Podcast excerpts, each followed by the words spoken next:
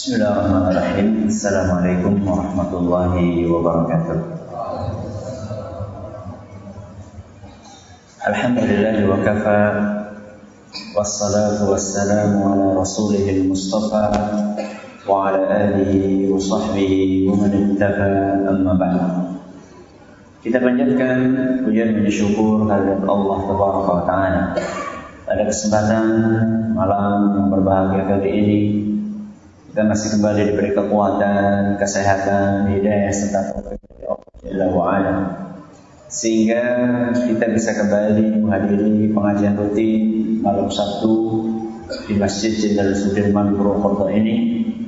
Kita berharap semoga Allah Taala berkenan untuk melimpahkan kepada kita semuanya ilmu yang bermanfaat sehingga bisa kita amalkan sebagai bekal untuk menghadap kepada Allah Jalla wa ala. Allahumma amin. Salam dan salam semoga senantiasa tercurahkan kepada junjungan kita Nabi besar Muhammad sallallahu alaihi wasallam kepada keluarganya, sahabatnya dan umatnya yang setia ikuti tuntunannya hingga akhir nanti. Para hadirin dan hadirat sekalian yang kami hormati dan juga segenap pendengar Radio Insani 102,2 FM di Purbalingga, Purwokerto, Penyelenggara, Cilacap, Wonosobo, dan sekitarnya. Juga para pemirsa UV TV yang semoga senantiasa dirahmati oleh Allah Azza wa Jalla. Insya Allah pada malam hari ini kita akan menyelesaikan pembahasan tentang adab menjenguk orang sakit dan pada pertemuan yang lalu kita sudah sampai ke adab yang keberapa? Yang kelima. Kita ulangi yang pertama apa? Ikhlas ketika membesuk. Yang kedua, memilih waktu yang tepat. Yang ketiga, mempersingkat waktu kunjungan. Mohon maaf diharapkan kepada jamaah yang memiliki nomor memiliki mobil dengan nomor polisi B 9878 BH apa PN ini?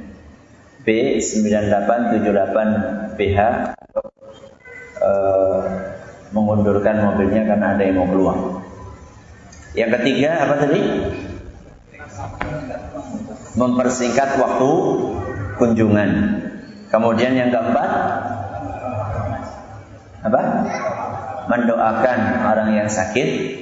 Terus yang kelima menghibur. Malam hari ini kita akan selesaikan dan kita akan langsung bahas dua adab yaitu adab yang keenam dan adab yang ketujuh. Adab yang keenam di antara adab membesuk orang yang sakit adalah memberi arahan dan masukan yang positif. Apa? Memberi arahan dan masukan yang positif. Jadi ketika kita membesuk orang yang sakit, kita berusaha semaksimal mungkin kunjungan kita ini bermanfaat. Jangan malah memberatkan. Maka di antara manfaat yang mungkin kita berikan kepada orang yang sakit adalah kita memberi masukan. Dan masukan yang sifatnya positif itu macam-macam. Bisa jadi masukan positif itu bentuknya adalah kita mengingatkan kepada dia bahwa bisa jadi sakitnya kita itu adalah mungkin merupakan teguran dari siapa? Orang sakit itu kan sering kali bisa jadi karena perbuatan maksiat yang dia kerjakan. Makanya seperti yang beberapa kali pernah saya sampaikan, banyak orang justru setelah sakit itu tambah baik perilakunya. Karena ketika sakit itu kemudian dia banyak merenung. Karena banyak aktivitas yang dia tinggalkan. Makanya para ulama kita dahulu tanpa mereka sakit, mereka sudah merenung. Merenung jalan hidup yang sama ini dia lakoni. Apa kewajiban agama yang belum saya kerjakan dan apa dosa yang masih saya kerjakan. Dan itu biasanya akan kita ketahui, akan kita sadari ketika kita merenung. Akan tetapi ketika aktivitas kita terlalu padat,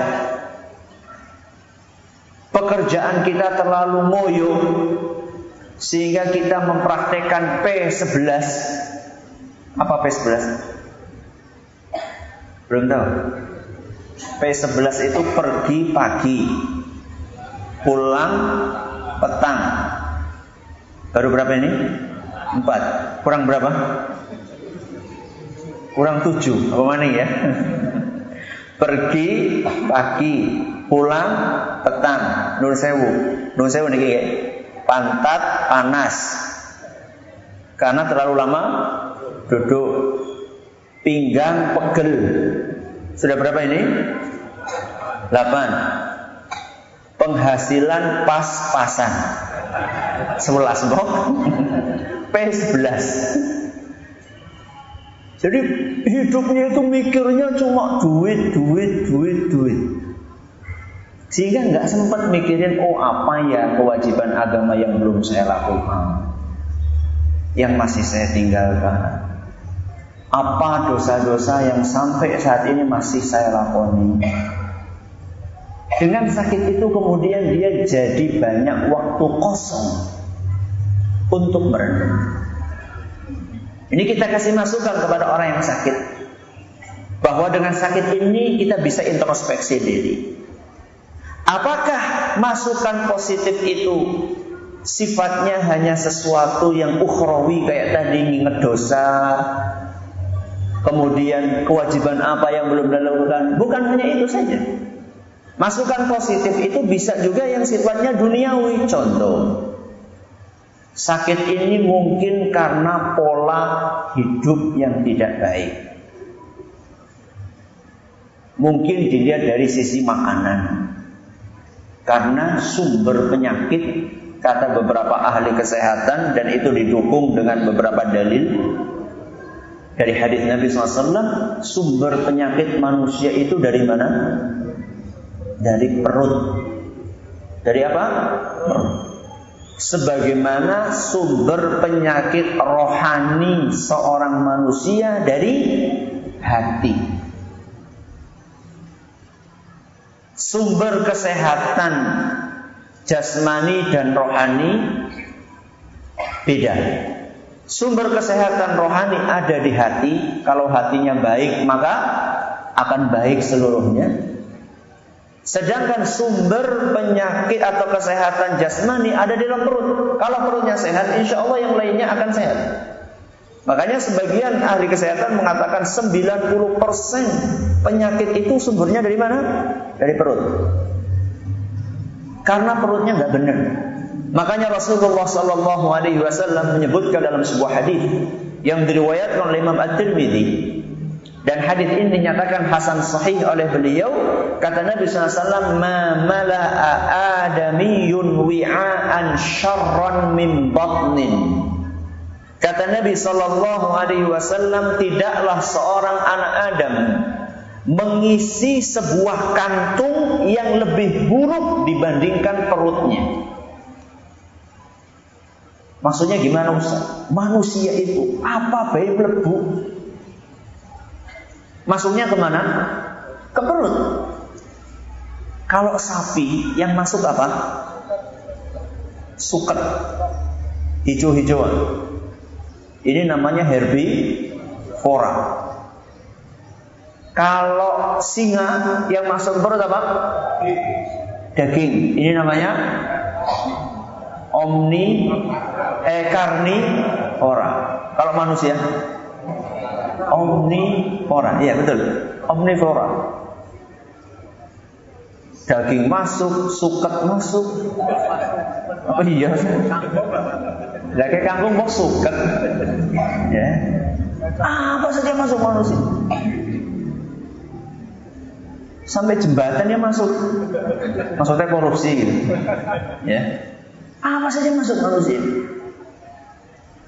Makanya kata Nabi SAW, tempat yang paling buruk yang diisi oleh manusia itu perut. Karena macam-macam diisinya. Sehingga kalau kita perhatikan pola makannya Nabi Shallallahu Alaihi Wasallam, pola makan beliau itu nggak terlalu neko-neko. Kalau kita kan makan ini sudah ada sayur, masih rasanya kurang kurang tempe. Sudah ada tempe, rasanya orang nasi muni. Kurang apa? Kerupuk. Sudah ada kerupuk, ini kayaknya ada yang kurang. Apa ini? Sambel. Itu baru makanannya itu. Belum apanya? Belum minumannya. Coba gaya makanan makanan sekarang kan ada makanan pembuka, apa istilahnya dessert apa, apa itu namanya? Apa itu yang orang-orang kaya-kaya makannya apa? Ap, ap, appetizer. Anggal temen Ya ada pembuka, ada penutup, ada ada mukodimah. Makan saja ada mukodimah, masya Allah. Ya. Sehingga ketika orang sakit dia mulai berpikir apa ya pola hidupnya. Mulai dari makanan yang masuk ke perutnya, perlu direnungkan kembali. Makanya kalau kita perhatikan Rasulullah SAW, beliau bukan vegetarian murni, bukan. Akan tetapi Nabi SAW kalau melihat dari prakteknya akan lebih dominan yang sayur-sayuran dibandingkan daging-dagingan. Di dalam sebuah hadis Rasulullah Sallallahu Alaihi Wasallam menyebutkan hadis riwayat Tirmidzi dalam kitab beliau Asy-Syama'il dan hadis ini dinyatakan saya oleh Syekh Al-Albani kata Nabi SAW hadza dubba'u. Labu ini labu. Tahu labu nggak labu. Labu sayuran apa? Daging? Sayuran. Hadza dubba'u. Labu ini nukaffiru bihi ta'amana. Kami sering memperbanyak di dalam makanan kami dari hadis ini kita bisa sedikit menyimpulkan bahwasanya Nabi SAW itu lebih sering makan sayur dibandingkan makan daging. Bukan berarti daging itu haram. Justru vegetarian murni itu bisa jadi di dalam agama kita itu kurang dibenarkan. Karena Rasulullah SAW pernah mengomentari seorang sahabat beliau namanya Uthman ibnu Mad'un radhiyallahu anhu. Uthman bin Mad'un ini orang yang pengen total beribadah. Akan tetapi keinginan beliau untuk totalitas beribadah tersebut mendorong dia untuk maaf minta dikebiri. Dikebiri itu apa? Apa dikebiri? itu disunat. Disunat total. Ya bukan disunat cuma diambil dikit. Tapi dibikin supaya nun sewu tidak bisa melakukan hubungan suami istri. Dia pengen totalitas beribadah tapi dengan cara dikebiri. Kemudian dia pengen mengembara dan mengucilkan dirinya. Entah di gunung entah di mana. Begitu Rasulullah SAW mendengar keinginannya Utsman ibnu Mab'un, maka Nabi SAW pun melarang beliau. Tidak dibiarkan oleh Nabi SAW melakukan apa yang ingin dia lakukan. Setelah Nabi SAW melarang apa yang ingin dikatakan oleh Uthman ibnu Mab'un, kemudian Nabi SAW bersabda, "Alaisa laka fiyya uswatun hasanah?" Bukankah engkau bisa menjadikan aku ini sebagai teladan yang baik. Alias seharusnya kalau kamu pengen totalitas ibadah, nyontolah siapa? Aku yaitu Rasul Shallallahu Alaihi Wasallam. Setelah itu kemudian Nabi SAW mengatakan Fa'ana atin nisa Aku ini juga menikah Gak pernah aku ini mengajari umatku untuk mengebiri dengan maksud untuk totalitas beribadah. Enggak. Aku ini juga menikah kata kata Nabi SAW. Wa akulul lahma. Perhatikan ini. Dan aku juga makan daging. Jadi Nabi Shallallahu Alaihi Wasallam bukan orang vegetarian murni bukan. Ya. Ini disebutkan dalam hadis riwayat Ibnu Sa'ad dan sangatnya dinyatakan bagus oleh Syekh Al-Albani. Bahkan kalau kita perhatikan formatur gigi kita, ya, gigi kita terdiri dari berapa? Sekitar 32. Kecuali yang sudah yang sudah ompong. Tapi asli kita gigi orang dewasa itu sekitar 32. Yang namanya tajam, gigi yang tajam alias taring itu cuma berapa? Cuma 4. Dari berapa? 32. Itu seakan-akan memberikan isyarat kepada kita bahwa manusia itu seharusnya lebih dekat kepada herbivora dibandingkan apa? dibandingkan karnivora. Dibandingkan herbivora kita lebih dekat, eh, dibandingkan karnivora kita lebih dekat kepada herbivora. Taring kita ini cuma empat. Akan tetapi kalau makan itu isinya cuma apa? Daging, cuma dagingnya dibeda-bedain. Ada yang di sate, ada yang di gule, ada yang di tongseng. Jadi intinya itu semuanya daging. Makanya nuwun sewu wajar kalau misalnya kemudian banyak penyakit-penyakit. Nah ini salah satu masukan positif yang kita sampaikan kepada orang tersebut. Ada masukan positif yang lainnya Ustaz ada. Ngasih misalnya masukan, oh ada pengobatan anu, pengobatan anu, tidak apa-apa. Yang penting nggak ngasih masukan pengobatan pergi ke mana? Ke dukun. Nah, itu namanya masukan positif atau negatif? Masukan negatif. Itu orang, ibarat orang sedang berdiri di samping uh, sumur, di apa kan? Diceburkan, dijorok. Ya. Didorong supaya masuk ke sumur. Itu sama saja seperti itu. Makanya panjenengan waspada juga. Kadang-kadang di rumah sakit itu ada orang yang keliling, keliling, keliling, keliling. Nawarin apa? Pengobatan alternatif, tapi maksudnya alternatif kesyirikan. Ini hati-hati. Ya. Tapi kalau misalnya kita ngasih masukan alternatif yang sifatnya dibolehkan oleh agama, tibun nabawi misalnya. Tibun nabawi pengobatan ala Nabi SAW. Contohnya dengan apa? Dengan bekam, dengan madu. Ya. Makanya Rasulullah SAW mengatakan, Asyifa'u fi thalathatin. Kesembuhan itu bisa ditempuh dengan tiga cara. Yang pertama kata beliau fi syarqati mihjamin. Yang pertama dengan sayatan hijama. Hijama itu bekam. Hijama itu bekam. Kemudian yang kedua au syarbati asalin atau minum madu. Yang ketiga au kayyatinarin atau pengobatan dengan api apa itu pengobatan api? Istilah istilah Arabnya pengobatan dengan kai. Apa? Kai. K A Y. Kai. Kai itu adalah dengan cara besi panas, eh besi dipanaskan, kemudian ditempelkan ke tempat yang sakit maknyus. Cuman caranya saya nggak tahu, jadi kan nggak usah praktek sendiri, nggak usah. Kalau saya jajal-jajal. Kata Nabi Shallallahu Alaihi Wasallam, wa anha ummati anil kain. Adapun pengobatan yang ketiga ini aku larang umatku untuk pakai. Makanya nggak usah nyoba-nyoba. Hadis riwayat Bukhari dan Muslim.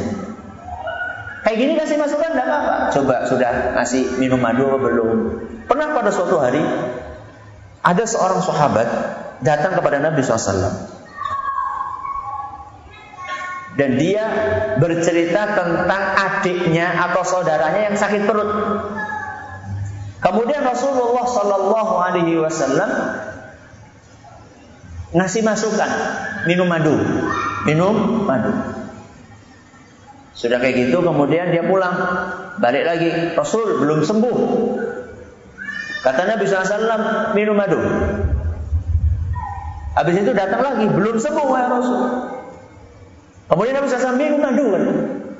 Datang lagi dia, gak sembuh ya Rasul. Maka kata Nabi SAW apa? Kadaba batnu akhika. Perut saudaramu itu yang bohong. Maksudnya bagaimana Ustaz? Maksudnya bisa jadi minumnya itu karena mungkin tidak sesuai dengan apa istilahnya itu? Kalau apa? Dosis takarannya. Atau mungkin madunya palsu. Mungkin enggak mungkin. Sekarang kan banyak esen apa? Essence madu makanya hati-hati beli madu Ya, hati-hati walaupun tulisannya madu asli nggak ada orang jualan madu tulisannya madu palsu itu nggak ada. Walaupun sebenarnya palsu. Mungkin madunya nggak asli. Mungkin apa tadi istilahnya? Apa dosisnya nggak pas? Ya. Mungkin cara minumnya dicampur macam-macam. Ya. Maka maka Nabi SAW mengatakan perut saudara kamu itu yang bohong seharusnya sembuh. Jadi ini namanya memberi masukan yang sifatnya positif. Orang tadi datang kepada Nabi SAW minta masukan, maka dikasih diarahkan oleh Nabi untuk pakai madu. Atau sekarang yang bumi habatus sauda. Apa habatus sauda? Jinten hitam. Ya. Kalau di jual yang keren-keren tulisannya Nigella sativa. Jadi ya maksudnya habatus sauda. Ya.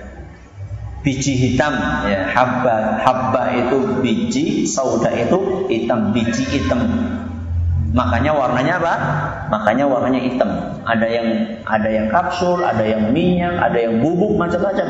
Nabi SAW mengatakan habbatus sauda shifaun min kulli Habatus sauda itu adalah obat dari segala jenis penyakit illasam kecuali kematian. Alias kalau memang sudah saatnya mati mau minum kapsul habatus sauda 10 pun ya tetap apa? Mati. Cuman kembali tadi dosis. Kadang oh saya sudah minum habatus sauda kok sembuh-sembuh, mungkin dosisnya nggak pas. Yang tahu dosis itu ya ahli kesehatan. Ya. Makanya di sini Rasulullah Shallallahu Alaihi Wasallam memberi masukan orang yang sakit dikasih masukan ini ini ini. Ini adalah adab yang keberapa? Adab yang ke Adab yang ketujuh. Adab yang terakhir di antara adab Menjenguk orang yang sakit adalah membantu meringankan biaya. Membantu meringankan biaya. Penyakit kalau sudah datang itu nggak beda-bedakan antara orang kaya dan miskin. Bahkan kadang-kadang penyakitnya orang miskin, kadang-kadang penyakitnya penyakit yang parah. Kalau dulu kanker dan penyakit-penyakit degeneratif lainnya, penyakit serem-serem lainnya, itu biasanya yang kena adalah orang-orang kaya. Kalau sekarang sampai orang miskin pun juga tidak sedikit yang kena penyakit tersebut. Kenapa itu? Kenapa? Pola makan. Kembali kepada pola makan. Kalau dulu orang miskin, makanannya sehat toh, sayur-sayuran, buah-buahan, saya punya bude. Saya punya bude. Usianya sudah 70 tahun. Ke pasar itu masih jalan. Giginya masih lengkap. Makanan itu yang namanya mie instan, bakso, enggak pernah sama sekali. Kalau kita sama sekali nggak pernah. Bakso, kemudian mie instan, pokoknya yang instan nggak pernah. Bumbu apa namanya? Micin-micin itu nggak pernah. Ya makanannya ya sayur, ya godok-godokan, tapi masya Allah kalau jalan ya Yang masih SMP, SMA itu kalah sama dia. Jalan duk duk duk duk jalan masya Allah alaih. Ya. Hal itu dulu, kalau sekarang, masya Allah, orang miskin makanannya apa? Ya tadi pengennya yang murah, enak, ya. Ya tadi itu mie instan, ya. Apa-apa instan, goreng, gorengan. Sehingga penyakit-penyakit yang parah-parah juga menimpa orang miskin. Nah sekarang, kalau misalnya sakit itu menimpa orang kaya, mungkin masalah biaya nggak terlalu dipikirkan. Tapi masalahnya beda kalau yang terkena penyakit parah itu orang miskin. Orang miskin ketika di rumah sakit harus nginep. Yang dia pikirkan itu bukan kapan sembuhnya, yang dia pikirkan nanti tagihannya berapa. Makanya banyak orang-orang yang difonis sama dokter ini harus nginep, apa katanya? Boten lah. Mendingan apa? Rawat jalan saja. Karena mikir apa? Biaya. Yang dia pikirkan biaya sekarang satu kamar di rumah sakit yang VIP kadang-kadang lebih mahal dibandingkan nginep di mana? Di hotel. Kadang-kadang.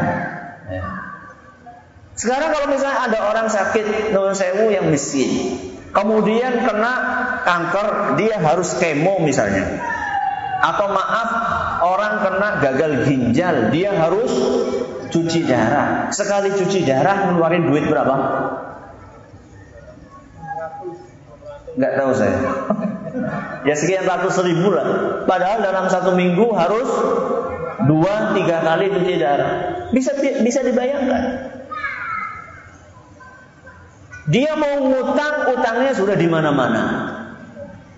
Mau jual barang berharga di rumahnya sudah gak ada barang berharga. Coba bayangkan posisi jenengan di posisi dia. Maka di negeri kita, alhamdulillah, kepedulian itu terutama di daerah-daerah pinggiran itu masih kental. Saya bukan bicara tentang daerah-daerah yang individualismenya sudah sangat tinggi. Sampai tetangga mati aja nggak nggak tahu. Apalagi sakit. Ya. Itu kita nggak bicarakan itu. Di beberapa wilayah perkotaan yang subhanallah egonya sudah tinggi-tinggi sekali atau di beberapa negara yang tidak beragama, saya pernah melihat video terekam CCTV Orang ketabrak di pinggir jalan. Sampai beberapa jam orang lewat itu kayak nggak melihat apa-apa. Padahal itu kaki sudah ketelindes truk di pinggir jalan. Orang lewat, seliwas, seliwas, kayak nggak ada apa-apa. Baru kemudian setelah sekian jam ada pengemis yang peduli. Ini saya bukan bicara tentang negara-negara yang seperti itu, yang tidak beragama. Akan tapi saya bicara tentang Masya Allah sekarang di daerah-daerah kita masih Masya Allah. Orang sakit dijenguk, orang sakit dijenguk, sampai kadang-kadang yang sakit sendiri yang Tuh gitu ini orang mandek-mandek si busuk. Saking apa nih? Saking banyaknya orang besuk. Dan biasanya mereka besuk bawa oleh-oleh. Oleh-olehnya buah-buahan, apalagi roti, terus ah, makanan yang enak-enak, gitu kan? Akan tetapi yang amat disayangkan dari sekian buah tangan tadi, buah-buahan, roti, makanan yang enak, berapa persen yang dinikmati oleh siapa? Oleh si pasien. Kenapa? Karena orang sakit biasanya makannya nggak nggak enak. Sudah makannya nggak enak, kebanyakan pantangan. Ya, sudah makanannya nggak enak, kebanyakan pantangan, nggak boleh ini, nggak boleh ini, nggak boleh ini. Akhirnya dia nggak bisa menikmati. Maka seharusnya kalau kita membesuk orang sakit itu lebih idealnya Apalagi yang sakit itu orang miskin, kita kasih apa? Sing mentah baik. Aja sing mateng. Alias apa? duit. Alhamdulillahirrahmanirrahim Assalatu wassalamu ala nabiyina Muhammadin Wa ala alihi wa sahbihi ajma'in Jadi Kalau misalnya yang kita jenguk adalah orang yang Terutama kurang mampu Maka justru yang pas Buah tangan kita buat orang tersebut adalah Uang, amplop ya. Karena itu akan banyak meringankan dia yang dia pikirkan saat itu bukan hanya membayar obat saja. Bisa jadi yang dia pikirkan juga transportasi untuk orang yang nunggui. Kemudian juga dia perlu kalau laki-laki memberikan nafkah kepada keluarganya yang ditinggal di rumah. Kemudian juga dia butuh apa-apa di luar, mungkin butuh nebus ini, nebus itu dan seterusnya. Maka sebenarnya ketika kita membesuk orang yang sakit akan lebih membantu ketika kita kasih uang. Ya. Masalah dia pengen beli apa beli apa terserah. Karena bisa jadi kita ini tidak lebih mengetahui kebutuhannya si sakit dibandingkan dia. Bisa jadi kita membawa sesuatu yang dia tidak tidak butuhkan. Dan ini akan lebih bermanfaat. Allah Subhanahu Rasulullah SAW bersabda, "Wallahu fi 'auni al-'abdi ma kana al-'abdu fi 'auni akhi." Allah akan membantu hambanya selama hambanya ini membantu saudaranya. Maka kalau kita merasa kenapa ya kok usaha saya sulit ya. Kenapa kok perjalanan hidup saya ini gak enak segala sesuatu kok terasanya segala sesuatu terasa sulit, nggak mudah. Maka bisa jadi karena kita ini tidak banyak membantu orang lain. Ini salah satu sebab yang kadang-kadang kurang diperhatikan. Orang berbisnis pikirannya cuma oh saya perlu konsultasi ini dan itu. Iya itu perlu. Akan tapi faktor X yaitu keberkahan rizki kita itu yang kadang-kadang kurang kita perhatikan. Kepedulian kita kepada orang miskin itu akan membantu kita. Makanya Rasulullah SAW mengatakan innama tunsuruna wa turzakuna bidu'afaikum. Kalian itu mendapatkan bantuan dan rizki lantaran ada orang-orang lemah di antara kalian. Ini yang kadang-kadang kita kurang kurang perhatikan. Mentang-mentang kaya, seakan-akan sudah tidak butuh kepada orang-orang miskin. Anda yang punya perusahaan, butuh karyawan nggak? Butuh. Karyawannya orang kaya orang miskin? Orang miskin. Kalau karyawannya semuanya nggak mau kerja, gimana? Berarti rizki jenengan itu ada lantaran ada orang miskin. Orang yang punya tanah sawah berhektar-hektar, yang garap siapa? Buruh orang miskin. Kalau orang miskin nggak menggarap, sawahnya jadi apa? Jadi tanah yang mangkrak, nggak menghasilkan apa-apa. Makanya Rasulullah SAW mengatakan apa? Inna tunsuruna wa turzaquna bidu'afaikum. Kalian itu dibantu sama Allah mendapatkan rizki lantarannya salah satunya adalah karena ada miskin, orang-orang lemah di antara kalian. Maka jangan sia-siakan mereka. Maka sebenarnya yang perlu berterima kasih itu bukan hanya orang miskin berterima kasih kepada orang kaya karena sudah dibantu, tapi juga seharusnya orang kaya berterima kasih kepada siapa? Orang miskin. Ini paradigma terima kasih ini harus diluruskan. Seakan-akan yang harus DP-DP terima kasih itu hanya orang miskin. Orang kaya juga harus minta harus terima kasih kepada orang miskin. Rizki dia itu salah satu pemicunya, salah satu sarananya adalah orang-orang miskin. Maka di sinilah kita diajari oleh agama kita untuk peduli dengan orang-orang tersebut. Maka ini beberapa adab yang diajarkan di dalam agama kita untuk membantu atau membesuk orang yang sakit. Mungkin masih ada adab-adab yang lainnya selain apa yang kita sebutkan. Akan tetapi memang pengajian kita ini tidak berusaha untuk mencakup seluruh pembahasan karena waktu yang terbatas dan juga ilmu yang sangat sedikit. Maka semoga apa yang kita pelajari bisa bermanfaat. Yang penting bukan dihafal, akan tetapi lebih penting dari itu apa? Diamalkan. Maka ketika membesuk tujuh etika tadi coba dihadirkan di dalam hati, diingat-ingat, kemudian mana yang sudah dipraktekkan, mana yang belum, yang belum silahkan dipraktekkan, yang sudah silahkan dilanjutkan. Kalau ada yang kurang pas silahkan diluruskan. Semoga apa yang kami sampaikan bermanfaat buat kita semuanya. Terima kasih atas perhatiannya. Mohon segala kurangnya kita tutup dengan membaca Subhanakallahumma bihamdika asyhadu an la ilaha illa anta astaghfiruka. Assalamualaikum warahmatullahi wabarakatuh.